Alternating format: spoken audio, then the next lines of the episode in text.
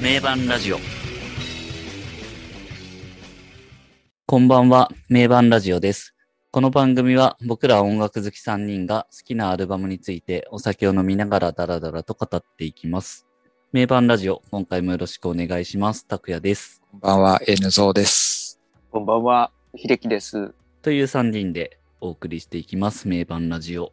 前回までルナシーでマザーとスタイルという1994年と96年のアルバムを取り上げてきましたけど、今回から、えー話をしていくのが X ですね。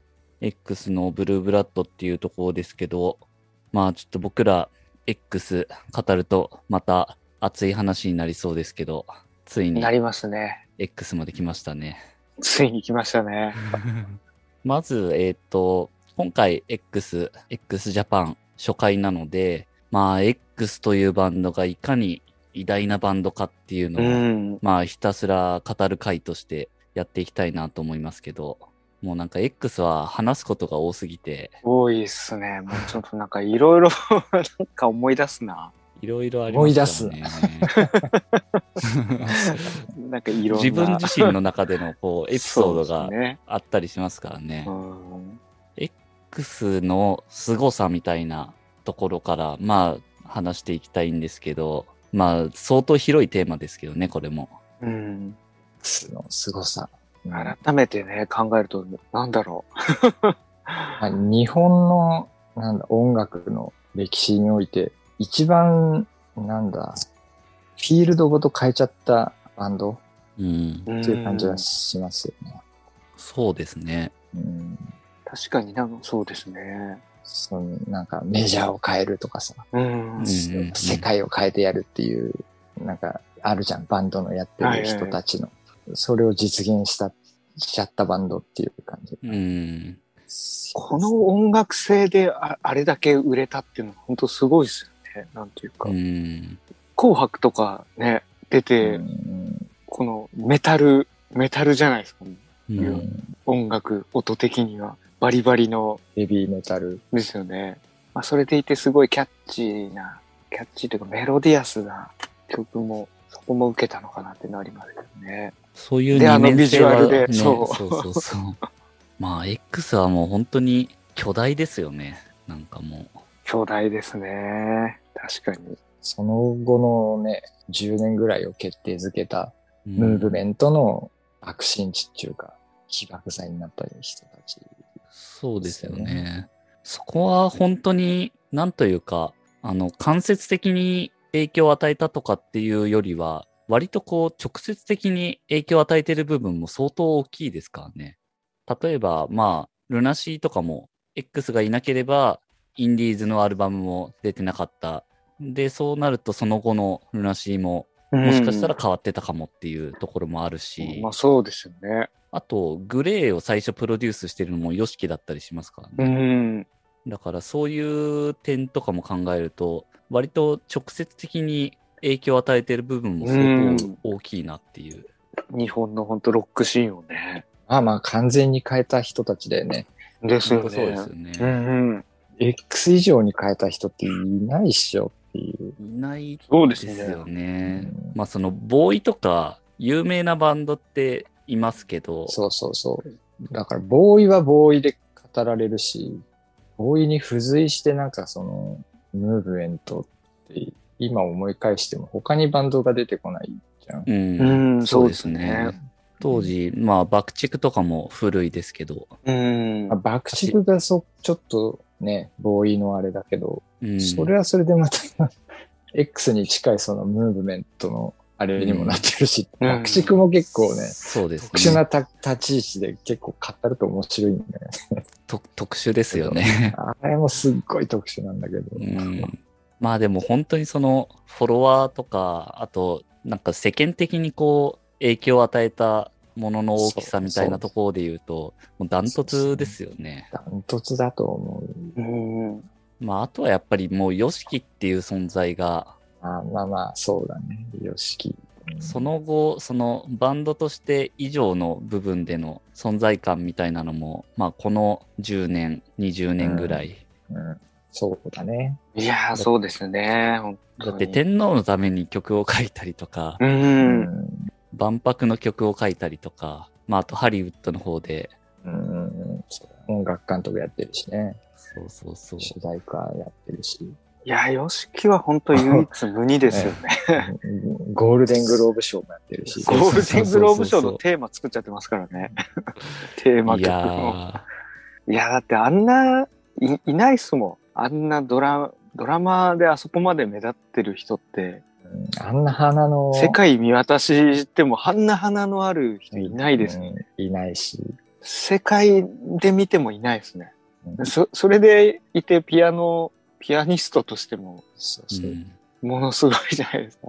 YouTube のコメントとかでもさ、昔からすげえ言われてるけどさ、、はいヨシキより上手いドラマーなんていっぱいいるよみたいい。いな。や、もうそれ、その、うんその論争、もうそのね、すごもうい、いや、そりゃそうなんだけどってい。いうや、もうそれ、本当にまさにそれをヨ言シいキたいをですね。語るのに、そこだけ見て語るのは、も本当にナう、おンセンスです前ね。はバカだろっていや、本当に思いますね。でも、そんなの分かってるわっていう。そう。そりゃ意味がねえんだよ。テクニックだけこうまいやつっそうてそうそうそ別うに、うんそんなのいそうそうそうそういるかもしれないけど、だから プロなんだからテクニックはさ、ある程度のあれはあるじゃんっていう。そうなんですね。そっから上の、なんて言うんだろう、スター性というかさ。うんいや、本当そうですね。そのそうその花のあるやつがもう勝ちなんだっていうさ。うんあの、あんなかっこよく叩ける人いないですからね。そうそうそうそういやーあんだけ首振りながらこね、命削りながら。う、いや、ほんとそうですね。そあれなんかもうほんと楽して、その効率よくやろうと思ったら全然もううなんていそうそう、いくらでもでできる。そうなんですよ。いくらでもできるんですよ。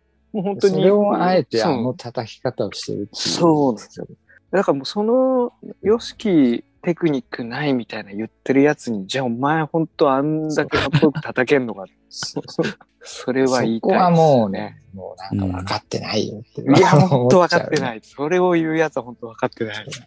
で、なおかつ、その、うんピア、ピアノ、ピアニストとしても一流だし、そう作ですね曲家としてもうん超一流だし、うんビジネス面を見ても超一流だしっていう、そうなんでそすうよいう、ね。そう、スター総合的に見ろよって思うよね。そうなんですようん。総そうですね合的に見て、本当に。スタジオミュージシャンじゃないんでね。そうそうそうそう。っていうのは。まあそう。いまあ、やードラムも、あの、なんか上手くないみたいな言言ってるやついますけど、上手いっすからね。普通に、はいはいあの、うん当然プロとしてのこうレベルうんうんはた高い、高高いいで高い。うんすからね。もう、もう、まあ、普前通提とにだしかてというらか、そう練習中かリハとかで落ち着いて叩いてるのを見ると普通にテクニックあるもんね。そううんうんうんいや、ありますよね。本当うんでもそういうとこで勝負はしてないんだよっていうのがそう、ん 本当そこ。うんそこかっこよさだし。そこですよね。そうそうそうううんん。まあいいじゃない、走ったってっていう。いや、もうそうなんですよね。 気持ちをぶつける、全力で叩く、そこですよね。もう瞬間の美学ですから。なんか気持ちのっけで全力で叩いて、叩かずになんかまあ、ね、力抜いてやられても全然何も来ないですからね。無難に言ったらね、ヨシキじゃない。じゃない、じゃない。力でねじ伏せでいくス タイル。本そ当うでに。すね。いやー、熱くなってきましたねい。や、そんな、ちょなっんかと、もう、すでにね、ちょっとあんま、いや、もそんなう、結構、ヨシキは、正直本当自分にとってはもう神様みたいな存在で、うん。まあそうだね。もうなんかヨシキをスクリーンで見ると、ちょっと瞬間的に泣きそうになるって いう、ちまあそうだね。 そういう、なんか、あるよね。ょっとあるんですよね。なんかもう。まあでもヨシキは今も元気そうで、本当それが嬉しいですね。うん。うん。体の具合はなんか悪いんだろうけど、うん、そうです ね。ちょっとね、なんか、気をつけてほしいですよね。首、いや首と本当かに今どうなんでしたっけだ、だ、やばいんでしたっく首も痛いは痛いとか、違和感あるとか、けうん。結局そこは消えないっていうのはなあ。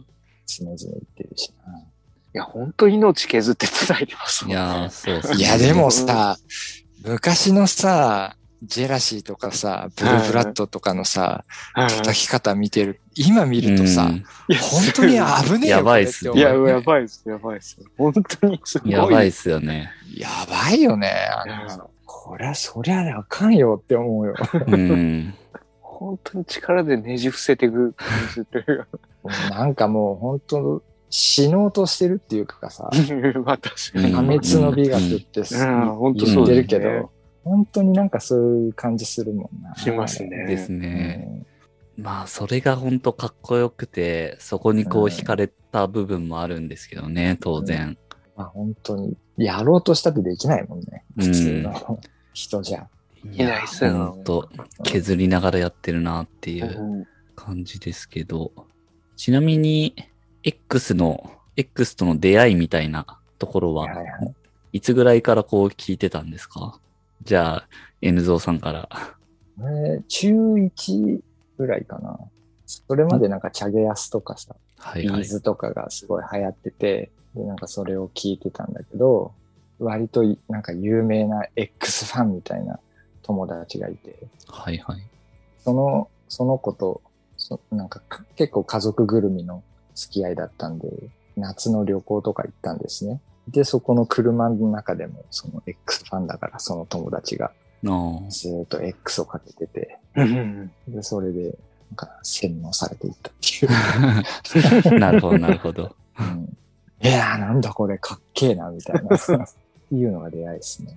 でも、そっから帰ってきて、もうすぐレンタル屋に行って、うんうんうん X 全部借りてきて、はいはいはい。で、当時カセットテープにダビングして、みたいうん、な。もうずっとそっからは聞いてて、みたいな。本格的にこう一つのバンドを好きになったみたいなところでいくと X そうそうそう最初みたいな感じなんですかね。そうそう。そのなんか今までこう、みんなが聴いてるから聴いてるとか、そういう感じで音楽を聴いてた、それぐらいのものでしかなかったんだけど、X を聴いてなんか、それが自分のアイデンティティになったっていうか、うんうん。うん、意識的に聴くようになったっていうのは X がやっぱ最初かなっていう。ういん。なるほど。や、これは違うっていう。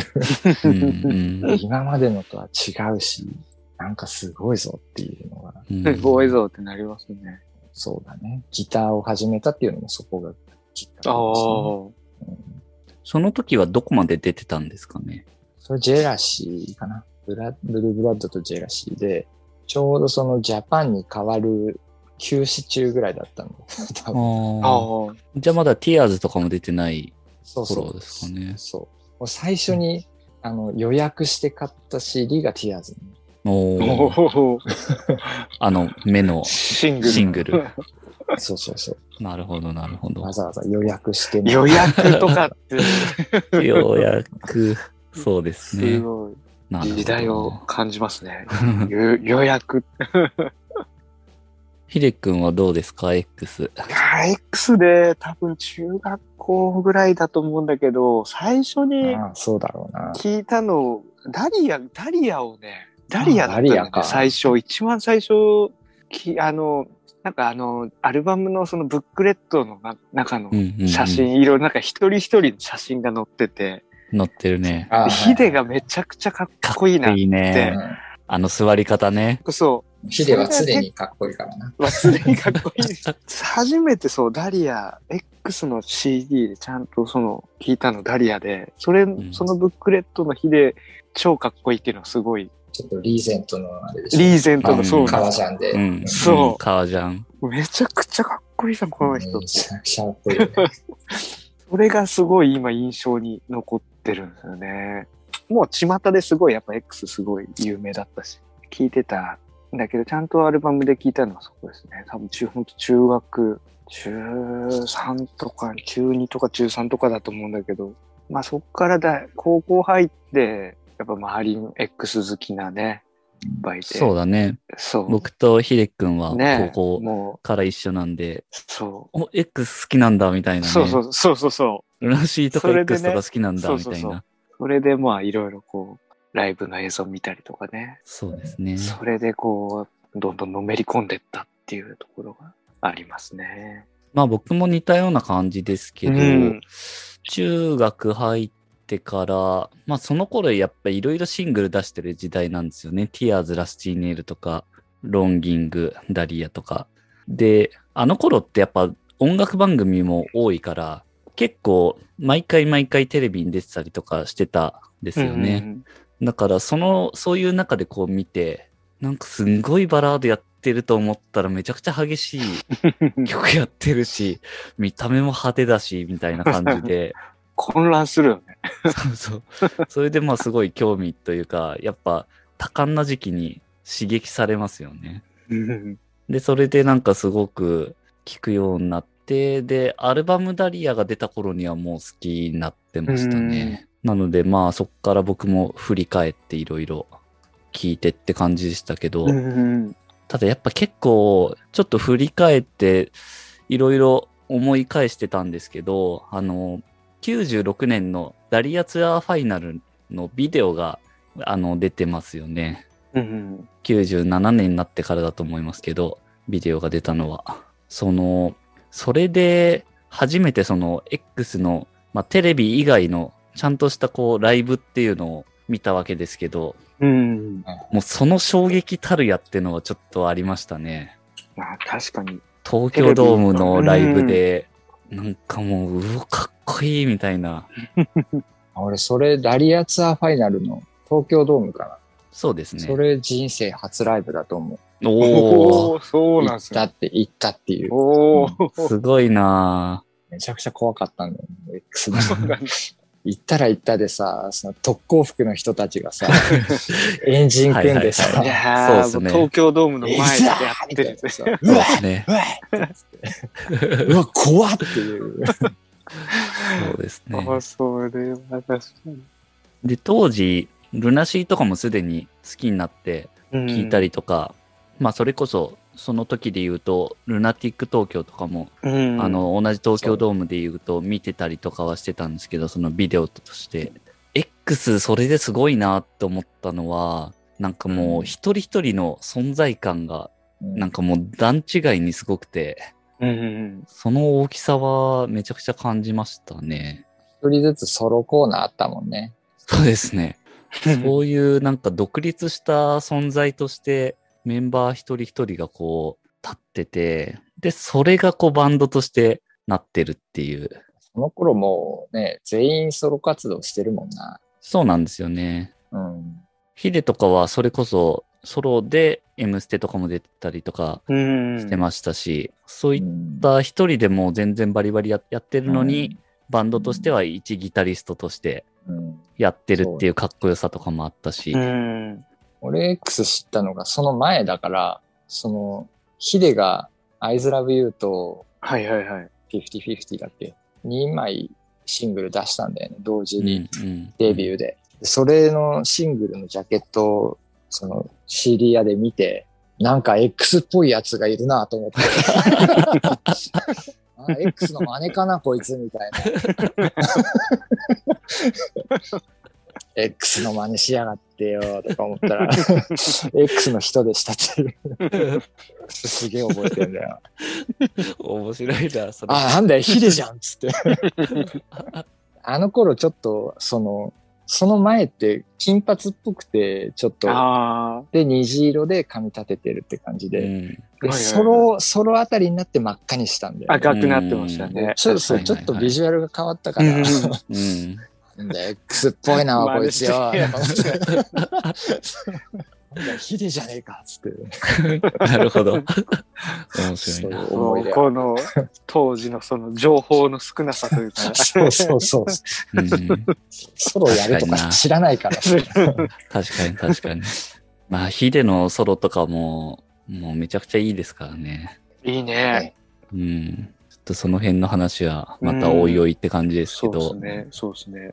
まあでもとにかく X はでかいなっていうのを、そのダリアツアーファイナルのビデオで感じたんですけど、なんか別格のデカさがあるよね、X。そうそうそうそうそうそう。ルナシーとかもすごいんだけど、そうなんですよね。別次元のあれがあるっていう。うんそれは本当に感じましたね。まあ、なんかいい悪いじゃないところはあっそうそうそうそう。あるとは思うんですけど、ルナシーはまあ当時本当に5人がもう一体となってるバンドっていう、その良さも本当はあったし、うん。そうそう。まあそういう視点で見ると X はバラバラっていう言い方もできたし、う。うんん。ほぼイコールヨシキなんだけど、みたいな。そうですね。もうとにかく YOSHIKI の凄さは、そのビデオを見ても、なんかもう際立ってたし、うんうん。まあそういう意味では、ルナシーって本当特徴としては、その5等分っていうのが特徴であり魅力であったけれども、 うん。独立国家共同体って。そうですね。それに対してもう X はもう YOSHIKI が確固としたリーダーとして、で、みんな YOSHIKI を対象として慕ってるっていう、うん。もうそのなんかもう特性の違いとしてありますよね。うん。でもその中でヒデとか、まああとタイジ、当時のタイジもそうですけど、うんうキャラが立っててこう主張してくる。うんメンバーがいたりそうそうそう。で、ボーカリストなのに普通な人の都市がいて、トシめっちゃ普通の人だか らな。で、なんか変なパターっていう、なんかギタリストもいるっていう。変なおっさんがいるぞ、みたいな。そうそう。石塚。石塚。石塚さん。石塚先生。石塚先生。そこも面白いよな。面白いですよね。ヨシキだけでは決してないっていう。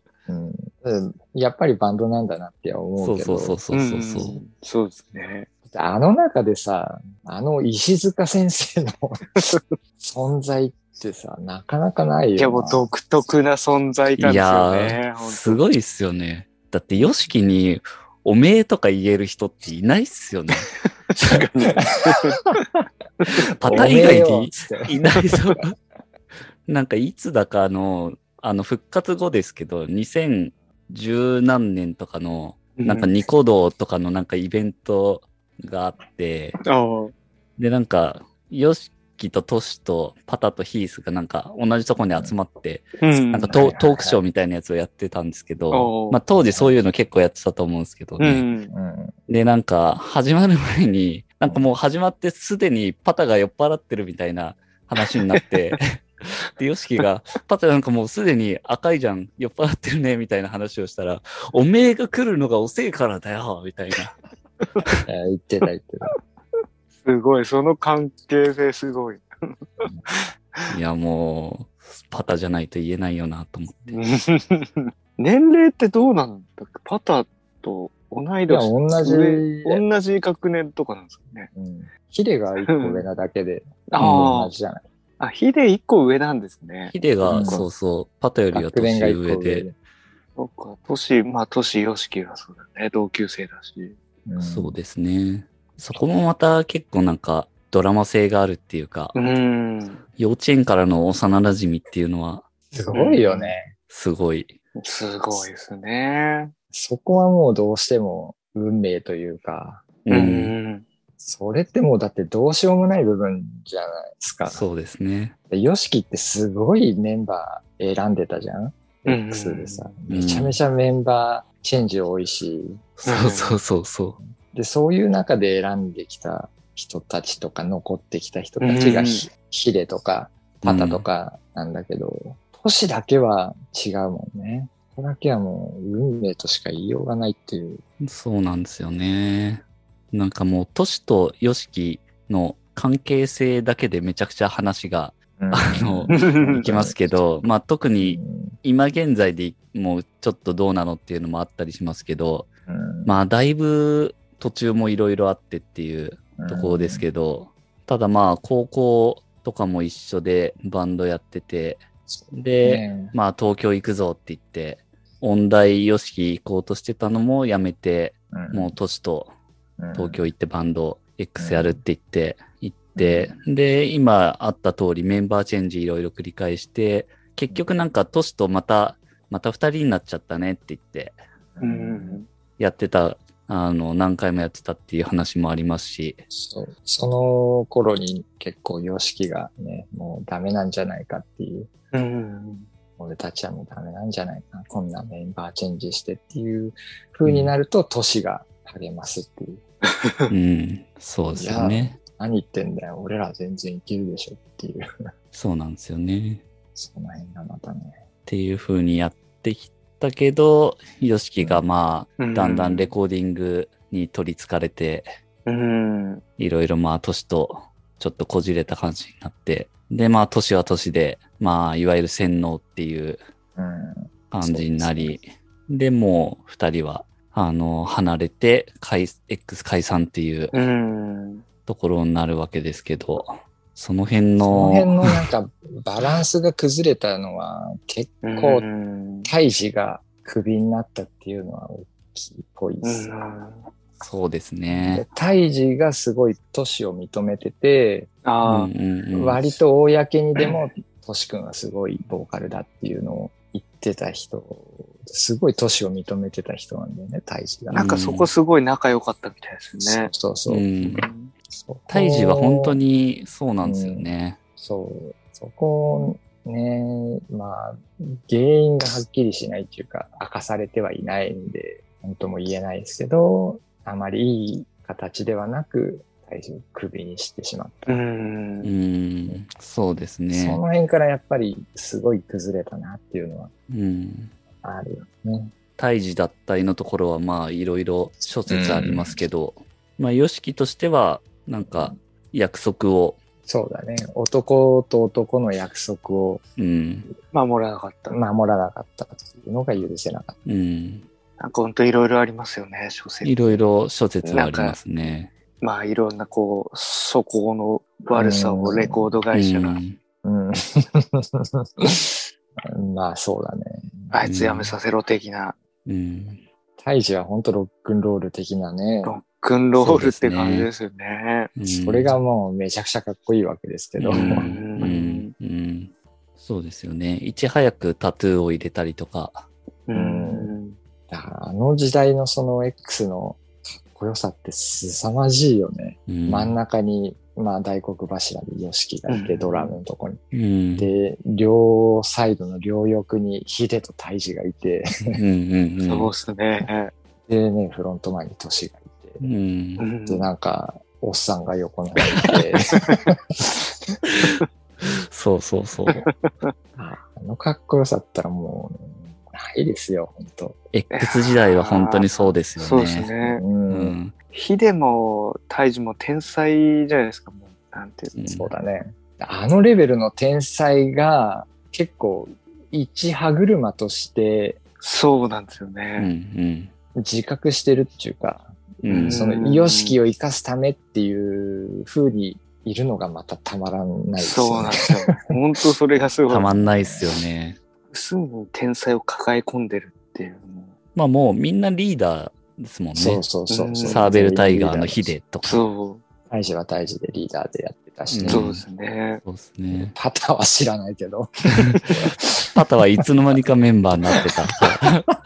あとはのちょっとその加入のなんかその辺のエピソード、どどういう感じで入っいや、たあのれだよ。なんか、どうなんですかサポートどこのつで、ながりですか最初そうは。そうそう。ヘルプでちょっと来てくれって。ちょっとやってくんないかっつって。そのままずっといるそのまま居ついちゃったっていう。 パタは本当面白いですよね。でもあんなさ、凄まじいバンドにさ、なんかふらっと居ついちゃったっていうのはもうすごいよね。すごいですよ ね。そのまま居ついちゃったってさ、普通できねえよなっていう。うんなんかもう、まとまりなく喋っちゃった感じがするけど。そうですね。ちょっとまあ X を語るといろいろ取り留めもなく出てきますけど、まあもうとにかく大きな存在だなっていうとこですよね。うん。まあそんな X、えっ、と次回からはブルーブラッドを取り上げて話をするというところで、まあ次回についてはブルーブラッドの制作、ブルーブラッドを作るまでっていうところにフォーカスしてまた話していきたいと思います。では今回は以上となります。X! 次回へ続きます。